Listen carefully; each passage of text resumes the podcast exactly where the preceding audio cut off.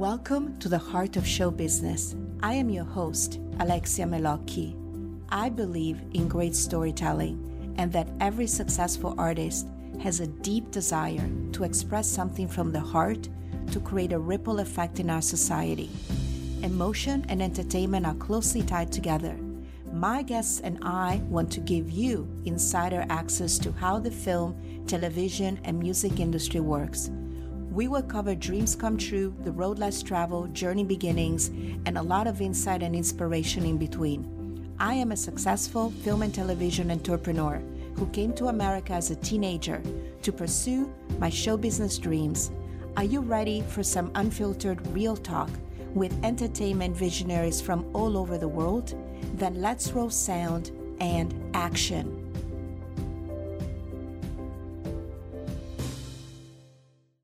This is going to be a special series within the Heart of Show Business podcast, and it's called Hollywood Scams.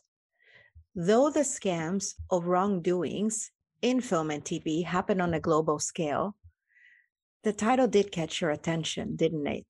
You know, when I first started this podcast series, we were in the midst of a pandemic, and I truly wanted to inspire, uplift, and educate artists all over the world as well as aspiring anyone with a dream and do deep dives for the La La Land curious about how Hollywood truly worked from an insider perspective.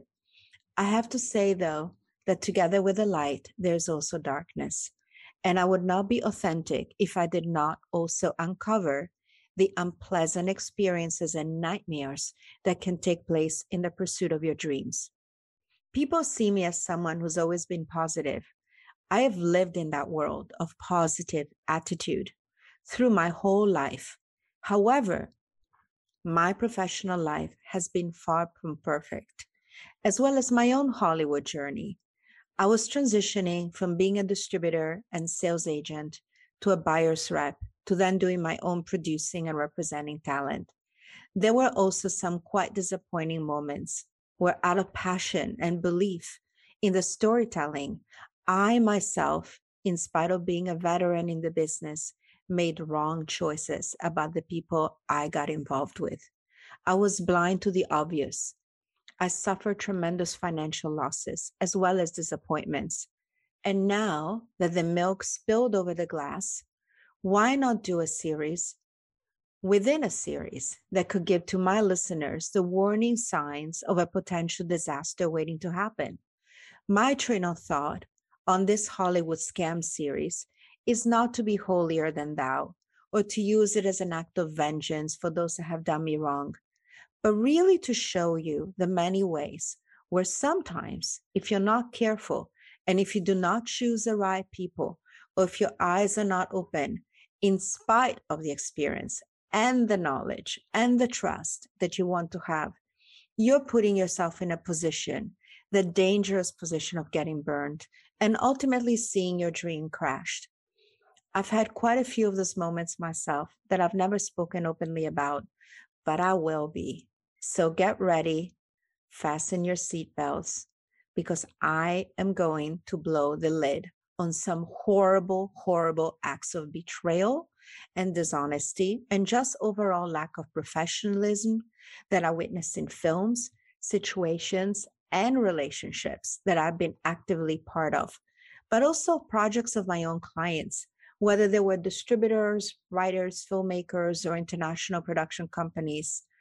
I like to add, lastly, that there's so many articles or blogs out there about embittered writers, filmmakers, actors.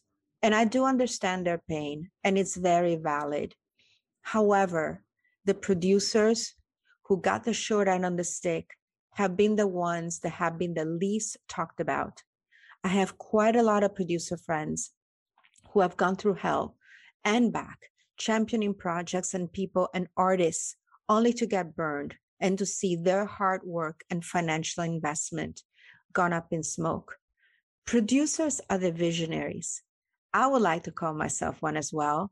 As a storytelling advocate, and I'm blessed to also know many worthy industry execs who live by their values and ethics. A producer is much like an orchestra conductor who sees potential on a page, in a pitching session, or in a meeting, or in an email, and decides to invest several years of their own life to see something transfer from the world of the page to the big screen or the small screen if it's a TV project. Sadly, they're the ones who don't speak up about their own disappointments and the Hollywood scams, as I like to call them for shock factor, whether they end up becoming part of, willingly or unwillingly, of legal breaches and in general backstabbings.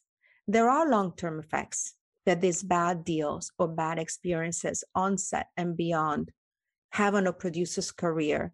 It can stall. And I would also say the state of mind will shrink from excitement to cynicism. Yeah, I'm not going to lie. There are many moments like that out there.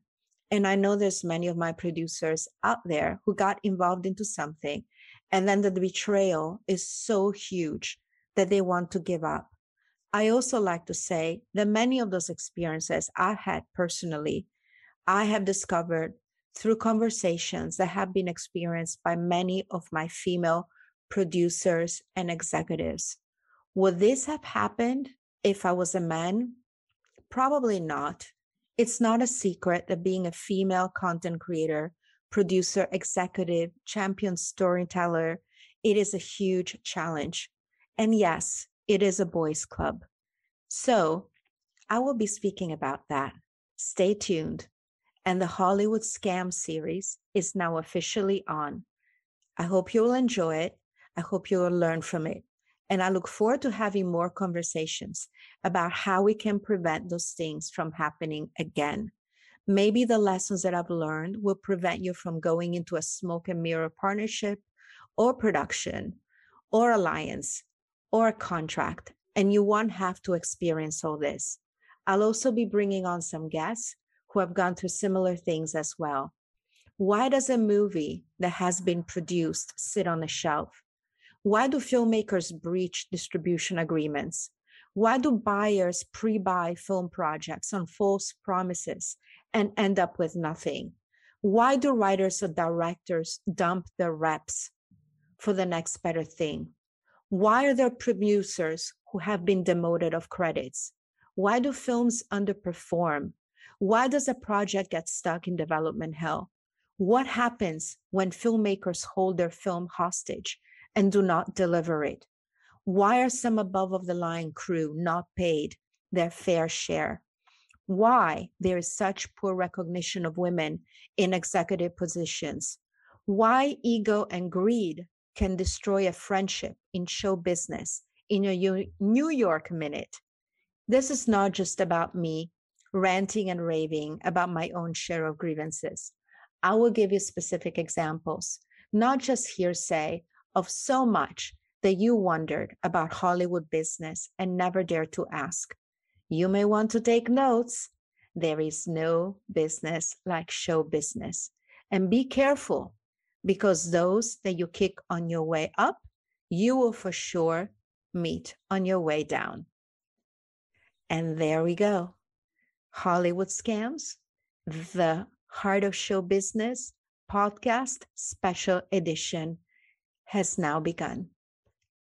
If you want to hear more, if you want to write to me about your own experiences, please do subscribe, rate, and review. If you'd like to be a guest, to talk about specifics, the ways you've been scammed, the bad experiences, the heartbreak.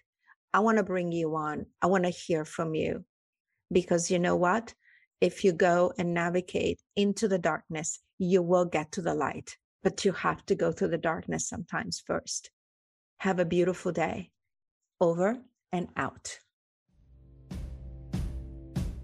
Thank you for listening to this week's episode of The Heart of Show Business. If you enjoyed it, please share it with a friend. You can also subscribe, rate, and review the show on your favorite podcast player. If you have any questions or comments or feedback for us, you can reach me directly at theheartofshowbusiness.com.